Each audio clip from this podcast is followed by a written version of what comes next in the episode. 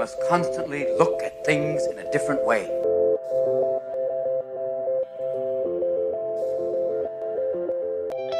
The Healthcare Education Transformation Podcast was created by two physical therapists out of the desire to learn more about the different educational roles in physical therapy and healthcare, and how healthcare education works by talking with educational leaders and people with different perspectives within physical therapy and across interdisciplinary lines on how education can be improved to disrupt the status quo of healthcare education.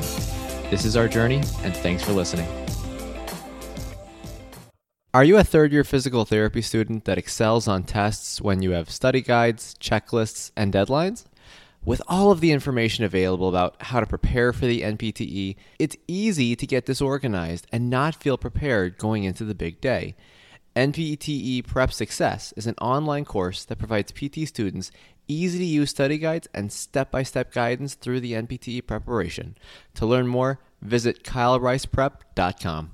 Thank you again all for your continued support, and now for the show. Hello, everybody, and welcome to another episode of the Healthcare Education Transformation Podcast. I'm one of your hosts, Doctor F. Scott Field, and I have with us today two very special guests, longtime friends, Doctor Mark and Ali Novitsky. Doctors, welcome to the show. I'm glad to have you guys on here. Finally, this has been a long time coming. I go back to college days with Mark, my roommate at Wake Forest there, and also he and I both volunteered at Wake Forest Bowman Gray uh, Hospital there at the Baptist Hospital, and, and that was in the physical therapy department. As many of you know, that was what kind of got me started on the physical therapy journey. But guys, if you wouldn't mind, tell us a little bit about your educational journeys and, and how it led you to where you are today. Thank you. So good to be here. We really appreciate ha- having us on the show. I'm Ali. And so my educational journey, so I went to Seton Hall, so not Wake Forest, but different, different school, and got my, you know, the traditional bachelor's of science, because I knew I was going to go to med school, right? My, my father's a physician and he really inspired me. And so I took my MCAT, right, and got into medical school at Temple. And from there, uh, four years at Temple, um, which was amazing. I, I can't even like, I feel so thankful that I was able to go to that school, quite honestly.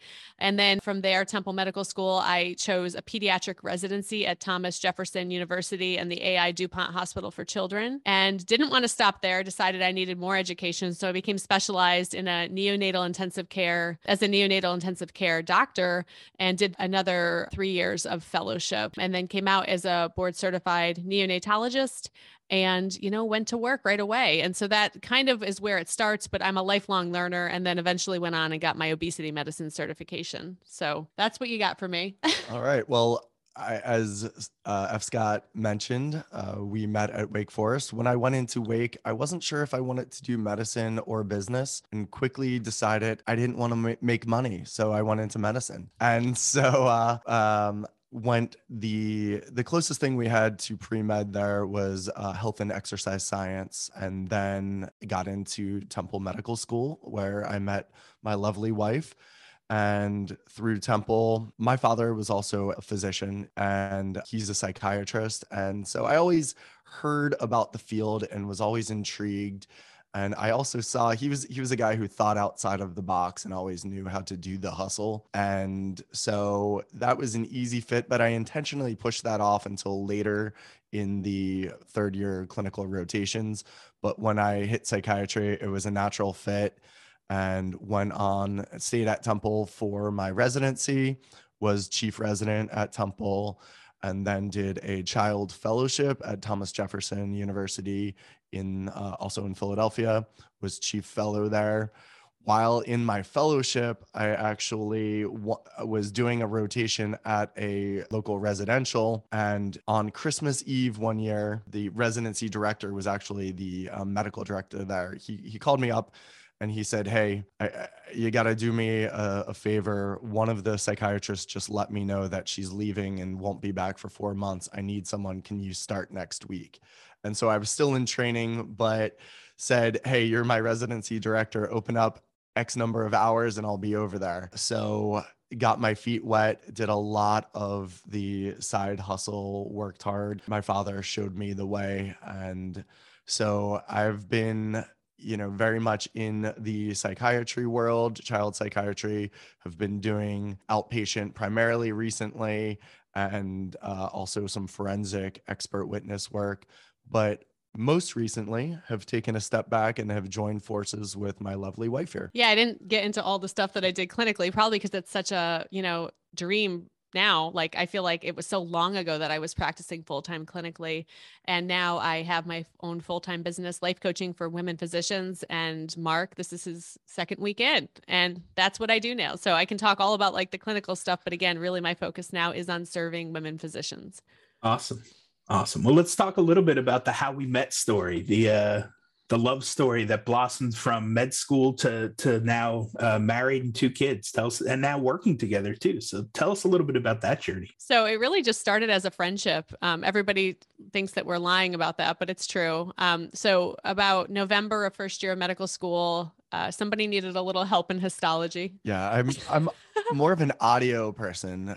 Uh, F. Scott and I love music. So throw some audio my way, great, but visual, not so, no bueno. Yeah, so he needed a histology helper, A K A tutor. And so, you know, I lived in the Northeast, in Northeast Philly with my brothers, and it was kind of on the way, kind of on the way to his house. And it just turned out that we started studying together and kind of just really developed a really nice friendship. We had other friends that we would all go out as a big group, really nothing serious at that point. But as kind of we hung out twenty-four seven is really what it became. I was the one who started to really have more than just friendship feelings. Well, in, in retrospect, though, I was having those same feelings, but I was twenty-two, twenty-three years old, and I had met the absolute love of my life, and I was not about ready to jump into that because I didn't want to lose you. So funny. So anyways, we developed a really strong friendship, which to be quite honest, it's really how we're able to have two kids and raise them together and be together a lot and be in business together. It's that friendship that really kind of does that for us. So long story short, and I'll spare you all the really, really sappy details, but I told him I was in love with him. He just wanted to be friends. And then two weeks later, he came around and realized that he had to give it a go. and and I went up there and I said, I love you. And I want to spend the rest of my life with you. I'm like, I thought you just wanted to be my friend. I just wanted to go on a date. Two Talk weeks mixed- can two weeks can do a lot to a man, you know, it's. So uh, we started dating, and third year residency, we got engaged. We were married by fourth year. And then uh, we had our first daughter th- probably three or four years later when I was finishing up my fellowship. And then we moved into our forever home. And we were both working really, really hard clinically. As I mentioned, I was a neonatologist, still am, but I was working full-time twenty-four hour shifts, and Mark was pulling the hustle with, I think, four jobs at that point. Yeah. At one point I had about six jobs. Yeah. That, that reminds me very much, like I said, of your dad, just, uh, you know, the insanity that, uh, that goes on to get through, uh, life as, as, you know, a doctor and, and, you know, through medical school and then on to real life and kids and all that. So, uh, you know, I appreciate you guys for, for all the hard work and everything. And, you know, like I said, I think your folks did a great job, uh, raising you guys, but tell us a little bit about, Uh, some of the trials and tribulations and struggles that came along with uh, medical school and doing that together, and then eventually married, and then shortly after graduation, all the things that come along with that, the student loans, the residencies, the fellowships, and all that. Tell us a little bit about the the tough times there and some of the things you had to navigate going through all that. I think boundaries. Medical school does not teach you how to set limits or boundaries. In fact, you are applauded if you go the extra mile. Um, and it's not always for our patients. You know, we're all going to do that no matter what. But if you're staying later, if you're giving up, if you're sacrificing your personal life, the best uh, for the team, truly taking one for the team, um, you get honors. And so that's something that over time we were always, you know, if we look upstairs in the office, there's tons of awards that Ali has. My daughter was just commenting on them. Wow, you you both have a lot of awards, but it was because we put our head down and we had this understanding. It helped that we were both doing the same thing and saw each other's perspective, but it's unsustainable. Yeah, I absolutely agree with that. So in terms of the medical culture, I'm sorry, I'm going to say it, it sucks. And what happens is exactly what Mark said. If you want to be successful, and think about who goes into medicine, right, or medical fields, perfectionists do, right? So put your head down, be, be perfect. If you're not perfect, it's not good enough. And even if you're perfect, it's still not good enough. Don't go to the bathroom. Don't drink. Don't eat. You are basically being ruled by whoever gives you your W two paycheck. And I think that going through it, it felt really amazing because I had this guy by my side the entire time. So we were, this was something we were conquering together. We got it. So I knew when Mark came home post-call, he's allowed to sleep all damn day. And then we're going to go to Iron Hill and we're going to get nachos and we're going to get sweet potato fries and we're going to get some burgers. But right there, you see the bad habits that develop with being in kind of a really rigorous system. We don't, we're not super healthy typically, right? So in order to even go ahead and find the health mentally, especially, we know now that we have a huge mental crisis on our hands, the emotional health, we don't even talk about that. So one of the things that we talk about as physicians is that physicians don't really even know how to feel anymore because we're so detached. And that really kind of leads into the whole burnout piece. And then the physical, okay, so, you know, this is what I do now. I devote my whole career to helping women get healthy, women physicians getting healthy, the time, trying to find the time to fit a twenty minute workout in, trying to find the time to pack a healthy meal, trying to find the time to drink enough water or do a meditation, all those different types of things. So I think as we went along, I saw those things. Mark helped me to get through it and we made light of it, but I knew that that couldn't be the end point. And so I feel for the people where right now that's where they're living. And so that's why I do what I do. And that's kind of where I was this last year with the pandemic, you know, virtual schooling, um, the demand for a child psychiatrist or therapist in general was never more, um, because so many kids were struggling. Parents were struggling, you know, am I screwing my kid up? Which I just, with Ali's program, introduced one of those uh, lectures. So it's, and what did I do? Well, we've got two kids upstairs and uh, I said, sure, I can do an eight p.m. appointment. And my kids were up on their iPads and I feel really guilty about that. And what do we as physicians do when we feel guilty? Maybe we eat more, maybe we follow our, our vices. And it, I was living exactly what you're teaching people not to do. So I, I needed to make the jump as well.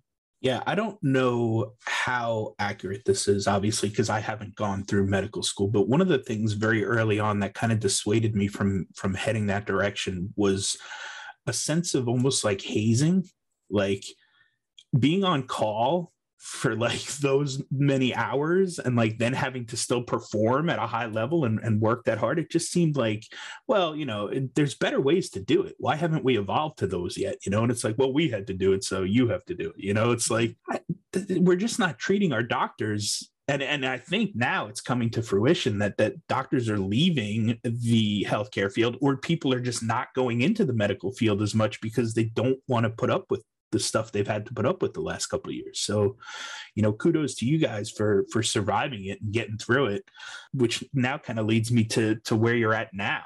Uh, I, you know, you guys have both kind of taken a, a pivot and uh, I love that. Uh, so tell us a little bit about how, you know, you had the, the courage and the, the foresight to, to kind of leave the medical field sort of, or, or go medical field adjacent, I guess. Uh, and tell us a little bit about your business now, Ali, and what you're doing and how you brought Mark into the, to the, the, the good side of things. Yeah, definitely. All right. So let's just put it this way. After my first, our first daughter was born, I had postpartum depression. I always say my, but I mean our. She always does that. I had postpartum depression and it was so interesting. We were working so hard. Mark was working so hard that we didn't even know that's what I had. It was just, it was unreal. So anyways, we discovered it about six weeks in, you know, and I went to a therapist and I was able to get better pretty quickly just by doing the cognitive behavioral therapy alone. Um, so with that being said, when my, when our second daughter was born, um, I was full-time at the hospital and we unfortunately had to send home our au pair that we had hired for some mental health reasons. And um, that was a whole other story, um, really sad story, but she had to actually go home. And I actually had asked to go to point eight at work. because I didn't know how we were going to do it. We had to hire a nanny. We, we didn't have much help. I mean, my mother-in-law is super helpful, but again, we needed somebody like all the time. And I can remember thinking, is this, I have to leave my six week old. Like I'm leaving my six week old right now. Is this what I signed up to do? So I tried to go point eight. Well, it turns out that nobody ever made the phone calls that had to happen for me to go point eight. So while I was working point eight hours, it turns out that I had to make up all the additional hours because I never actually was point eight. And I said, no way in hell. You can see how fired up I was. And I said, no way am I going to live in a system where I can't even get kind of the help that I need. So I'm going to create it myself. So I basically sat back. I knew this wasn't forever. I was going to go up. I was going to do a great job. I was going to take great care of my patients, but I had my eyes wide open. I said, I'm going to find something that is going to be on my terms. And from there, I went into a, a medical director position with Optum Health, which was really life-changing, not in the sense that that would be the career that I kind of Uh, wanted to stay in forever, but I really learned a lot on the business end, on the relationship end, having difficult conversations end. And it was there that I found physician coaching. And I found a role model who was a physician coach and was really successful. And I loved what she was doing. And so I literally, as soon as I met her, three weeks later, signed up to go to coaching school to become a coach. That was in two thousand seventeen. I became a coach in two thousand eighteen. And then in two thousand nineteen, I was full into my business for life coaching for women physicians.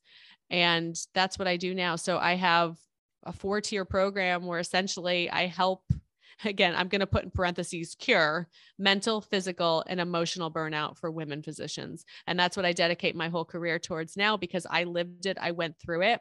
And there's a better way. And I can tell you that in my community, people are, women are absolutely thriving. It's a safe space. It's what's needed. Physician coaching is blowing up right now. There are new coaches being certified every day because of the need. The need is there. And I'm just so proud that I was one of the kind of founding people to really start doing it in the medical world. No, it's, it's so true. It, it's a field where, as a psychiatrist, admittedly, when I first heard it, I was like, oh, life coaching, what is this? Is this like therapy light?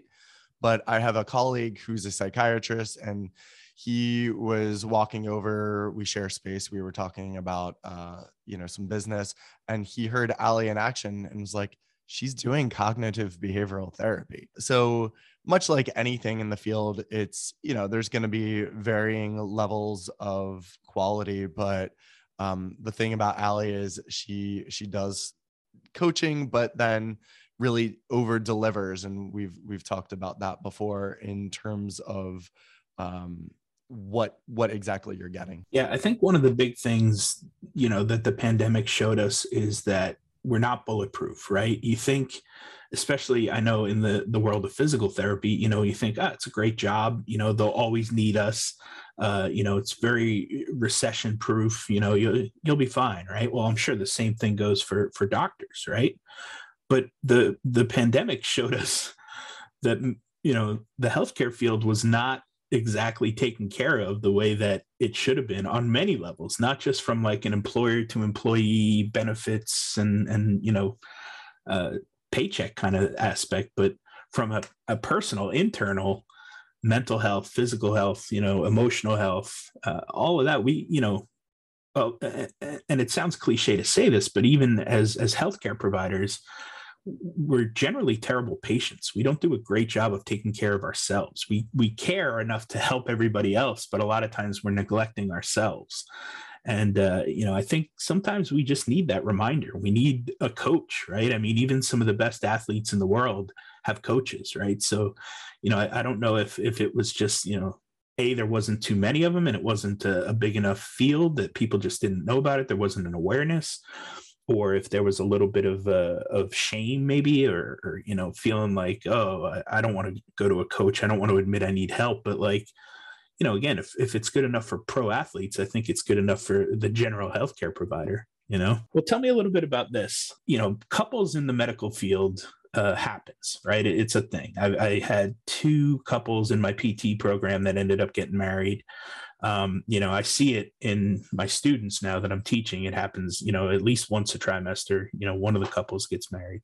I'm sure in medical school, it's the same thing, you know, couples happen. What are some tips and tricks and pointers that you guys have for couples that are going through a healthcare program or, you know, whatever it may be? How, how do you guys uh, kind of best navigate that situation? Because I know that can be tough. Having a relationship in general is tough, but then having the pre- added pressures of both having to go through a medical program's got to be rough as well. How, how do you guys work through that?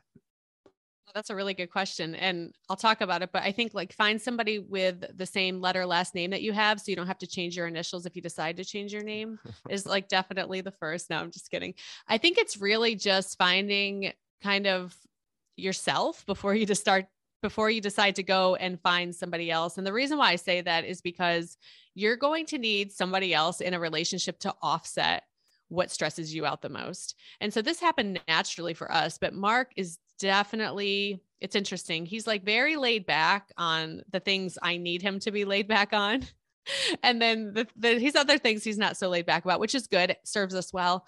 But I think it's finding somebody who you can really connect with on that emotional level and not be afraid to talk about it, because in the way that you'll do that is by forming friendships, by just kind of, you know, noticing, you know, who you connect with, who you click with, and having, as I said, some conversations right up front, because what happens a lot, which what we see with couples is whose career is more important, who should be working more, who should be staying home with the kids more, who's making more. There's competition, there's comparison, there's all those things. So for us, I think because we met so young and we started it from the beginning, we avoided a lot of that. But I think it's ultimately finding a friend who you can connect with on an emotional level. Yeah, I think that's a really good point. Um, I think with that, also maintaining the relationship outside of medicine. So we need boundaries, and it's something that we talk about a lot, and, and, and you have to keep working at it too. So we actually have meetings, um, business, parenting, and then relationship, just kind of check-ins routinely. So things don't come easily necessarily, but maintaining boundaries from talking about medicine, because when you're burned out and you're talking about how burned out you are, if it, it you need some time to recover. And are you really recovering if the other person's complaining about how this um, coworker said this and the drama about work? So make, making sure that you do prioritize that sacred space of the relationship outside of work. I really like that. And just want to add also helping each other to maintain those boundaries. So many times Mark will say, are you on your phone right now? Because it's not business time. Or I'll say, you scheduled a six thirty p.m. appointment. That's not part of your protocol anymore. And so I think like having somebody to be able to back you up, because as you said, you can set the boundaries, but the harder work is maintaining the boundaries. Yeah, accountability, I think, uh, becomes huge in any relationship, you know, and having that partner that can not only back you up, but also hold you accountable to the things that you said you were going to do is is very huge. You know, I definitely, my you know, my wife's a stay-at-home mom, and and her job, I think, is a million times harder than mine. So, you know, I, anything that I can do to try to help out is is is fine by me. You just let me know, and I will do my best to do it. You know, because I, I know how tough it is. Um, So I have one uh, last topic I kind of want to touch on before we get into the the big question that we ask everybody. But uh, this this kind of resolves or re- revolves around finances, right? In physical therapy school, when I went through school, it was a master's program. It's now evolved into a doctoral program. Um, and for whatever reason, I felt that it was a good idea to pursue the transitional doctorate. It seemed like that's where the profession was heading, even though I've seen zero uh, pay fluctuation because of it. So I don't know why I did that, but regardless, uh, you know, when I, when I went through it, I would say that the cost of getting through undergrad and then a P T program when it was a master's was probably somewhere, depending on where you went, you know, in the fifty to seventy-five, maybe eighty thousand dollars range. It's slowly crept up now. And we're looking at, at student loans uh, upon graduation for D P T students anywhere in the one hundred thousand to three hundred thousand dollars range for a job that when you first graduate as a new grad, you may be making sixty-five thousand to seventy-five thousand dollars a year. I mean, you could hit a, a six-figure job if you, you know, work in the right location in the right setting, like a home health or, you know, a, a skilled nursing facility or something, but it's not very, very common. And, and I think the debt to income ratio for physical therapy is bad and getting worse, right? It's, it's becoming not very sustainable. Med school has got to be even worse than that. I can't even imagine the, you know, amount of debt that, that comes with, with going through undergrad and then med school, then residency, then fellowship. It just seems to, you know, keep tacking on. And eventually you do make the salary to kind of help offset that. But, you know, what does that look like going through all those programs uh, for med school and then leading to residencies and fellowships? And what does the financial burden feel like for that? And, and how do you kind of best attack that, uh, you know, as a couple, especially with both being doctors? And I think the other thing to add here, which is probably even a bigger issue, is that most people going into medical school aren't having great financial advisory. And so when all of our friends started investing and started having four oh one k's at the age of twenty-one, you got out of med school, right? Like you're twenty-six and you're like, oh wait, I have to save for retire. Like you don't have any idea. So you already feel like, you know, and then you go into your residency job where you're making less than, you know, fifty thousand a year um, for what, six years? Like that's what you're doing after all that. And then you get to be thirty something. And it's like, okay, so let's go buy a house. And so I think there's this big, huge misconception that doctors are rich and doctors make so much money and they can afford it. They're a doctor. We come, we actually have, you know, uh, people come to do, give us quotes on things we need done around the house. Oh my gosh, seventy-five percent upcharge, I'm sure, because they think that we're physicians and we can just, you know, go ahead and afford it. And I can tell you that, you know, I think every situation is completely different. I think, yes, if you're taking out full loans, well, it depend on, it depended on, you know, where did you go to undergrad? Did you take loans out for undergrad? Where did you go to med school? Did you take loans out for med school? Like all of those things are just so dependent. So I think there's an, a ginormous range of what those loans will look like. And so I think as a couple, I think it's just being kind of really upfront about, okay, this is going to be uncomfortable, but this is where we are. This is literally where we are. And now what can we do to slowly close the margin? And I think that that's the key, because a lot of times we get so overwhelmed thinking, oh my goodness, there's so much.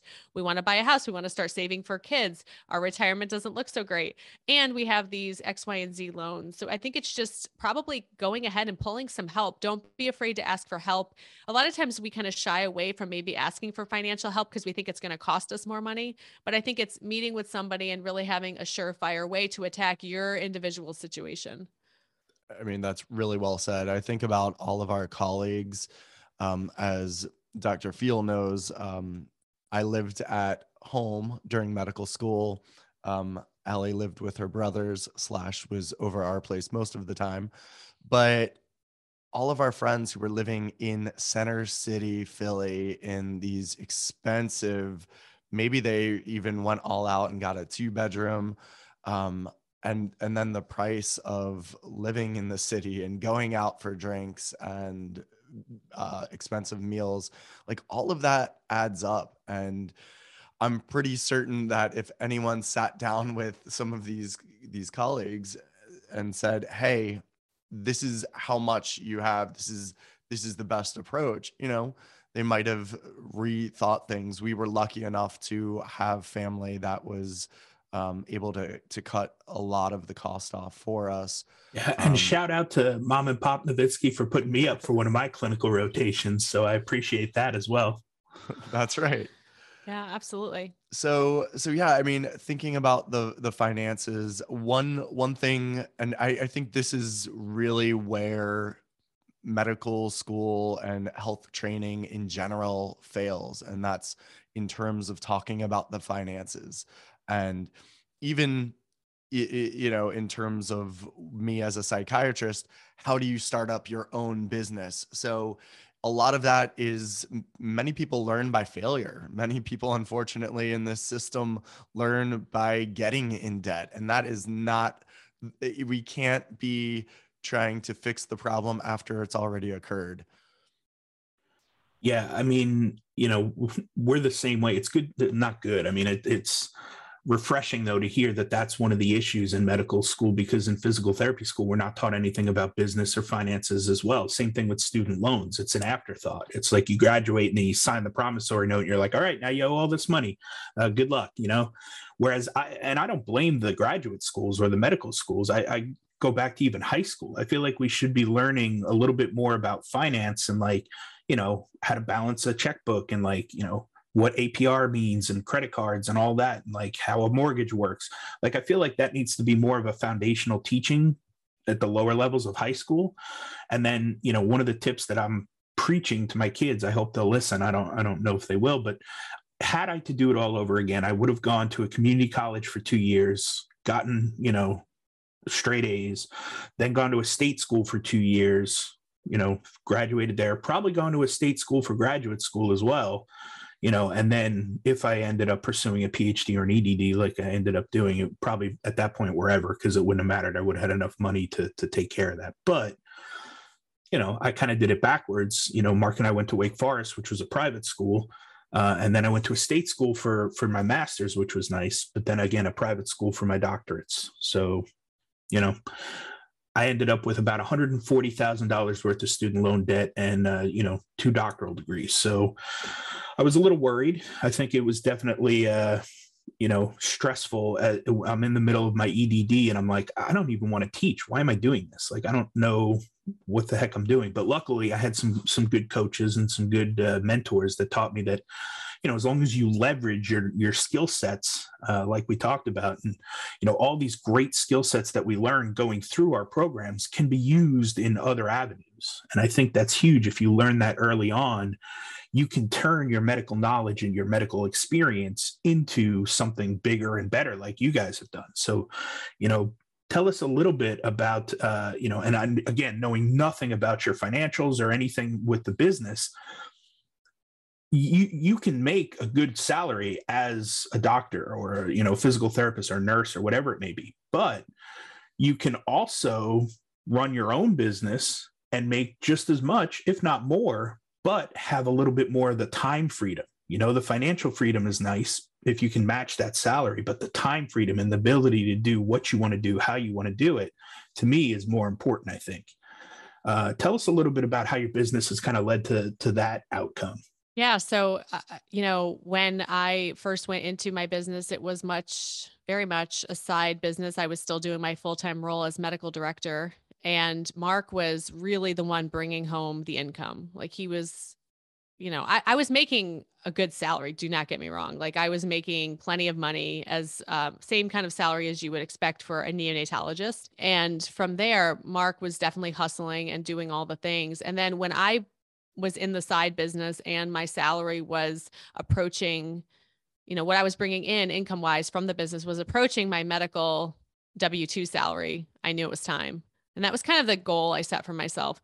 Now, I didn't think it would surpass that right away, but every year it kept doubling.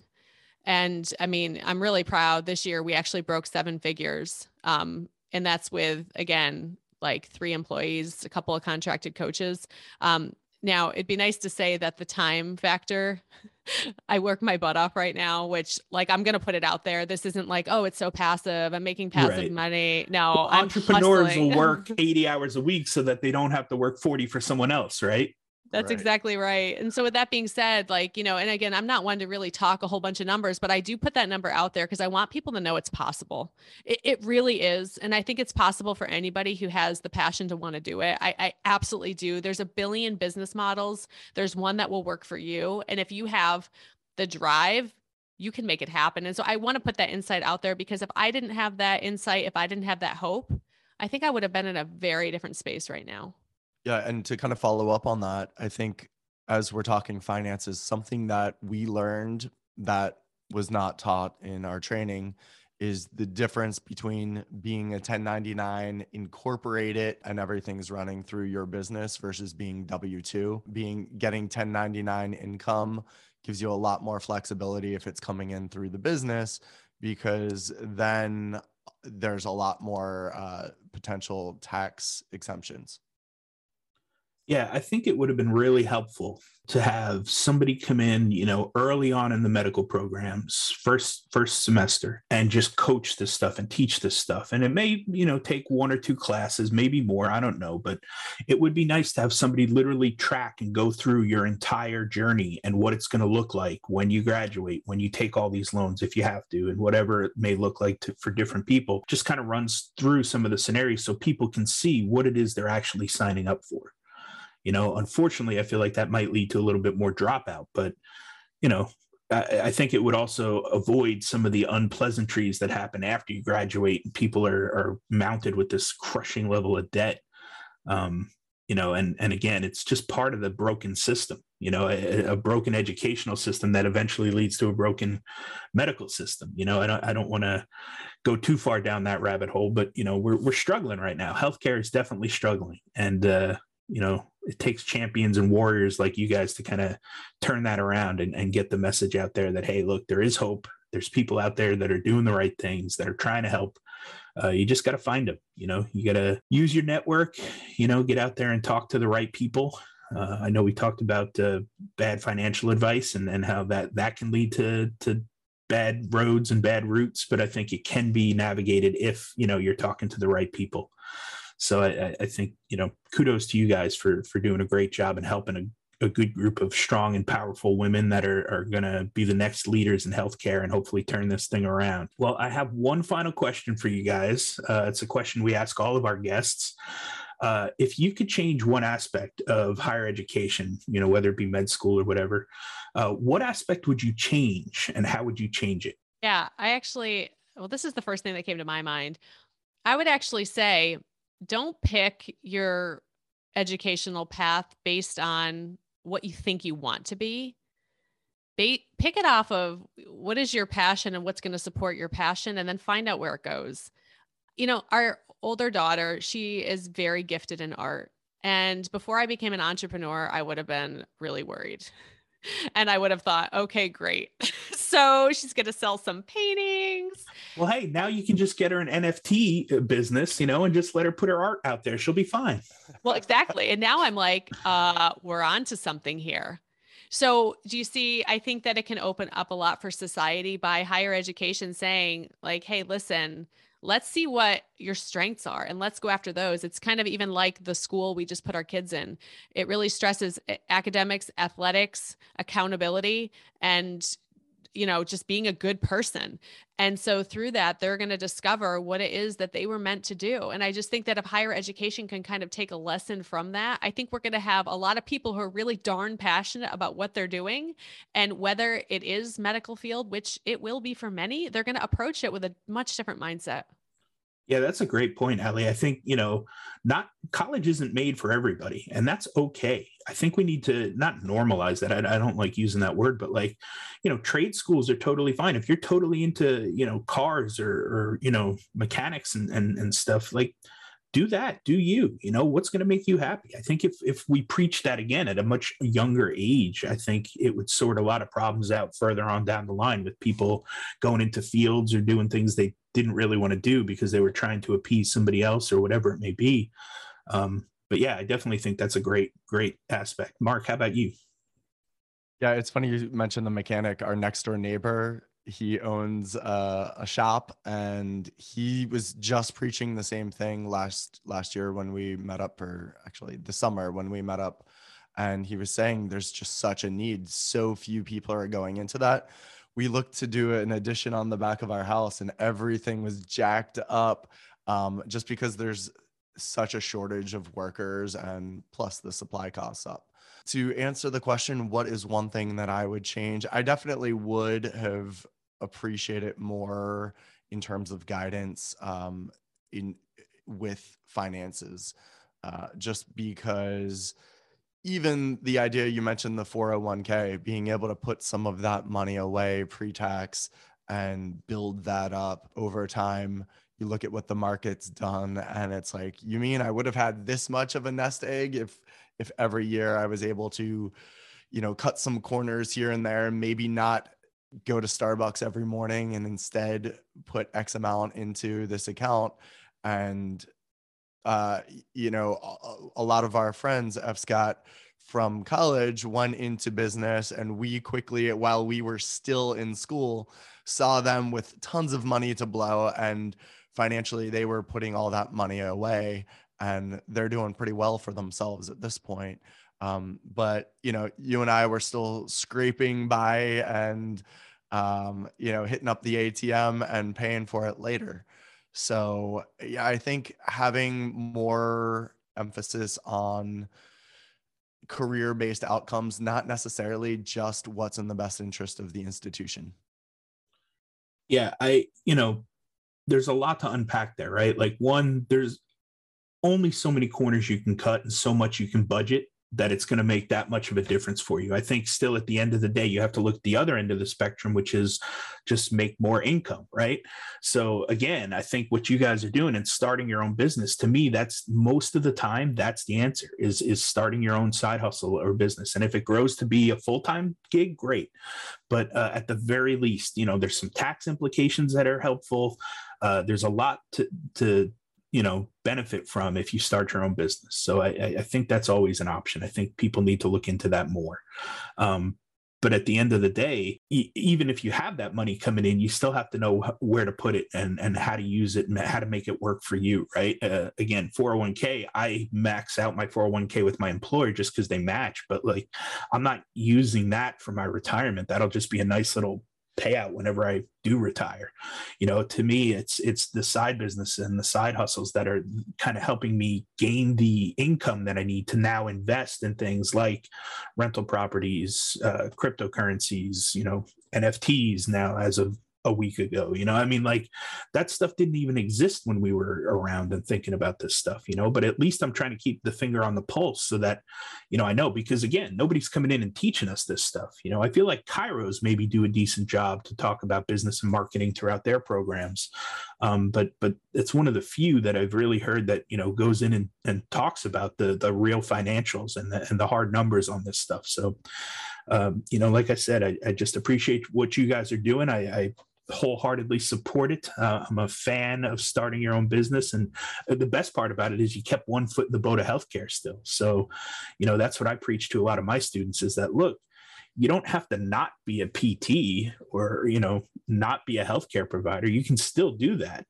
Uh, but there's other ways that you can use your skill sets that you learn to kind of incorporate that into helping others, whether it be, you know, within the healthcare field, or even if it goes outside of it a little bit. But, um, you know, Doctors Novitsky, thank you so much for your time, for coming on today and sharing your story with my audience. I really appreciate that. Um, where can people find you if they want to learn a little bit more about what you're up to and, and how you went about doing it? Yeah, thank you again so much for having us. This was a blast. Uh, so we are at w w w dot life coaching for women physicians dot com, and everything can be accessed right there. We have a podcast, we have a blog, we have lots of goodies, and we're creating more, and that's always just updated right on the website. Awesome. Thank you so much, you guys. And I uh, look forward to seeing what your journey brings in the future, and uh, keep doing, doing what you're doing. Keep fighting the good fight, because I, I promise it's making an impact. Thank you, sir. Hopefully we can actually see you in person one of these days. I hope so. Uh, you know, Lord willing, and the creek don't rise, this thing turns around at some point. We can uh, go back to normalcy. Thanks again. Access to healthcare is one of the largest issues facing both providers and patients, as millions of people worldwide lack timely and affordable access to healthcare. Anywhere Healthcare, a telehealth platform, is a simple, low-cost option for providers and patients that eliminates the barriers to access to all kinds of healthcare. To find out more, check out anywhere dot healthcare, which is available in our show notes. And if you use the code H E T in all caps when you email to sign up, you'll save twenty-five percent off the total cost. Thank you for attending class today, and we hope that you learned something and gained value from the content. If you'd like to schedule office hours with us, feel free to add us on Twitter at H E T Podcast, on Instagram, H E T Podcast, on Facebook, the Healthcare Education Transformation Podcast, and the homepage, healthcare education transformation podcast dot com.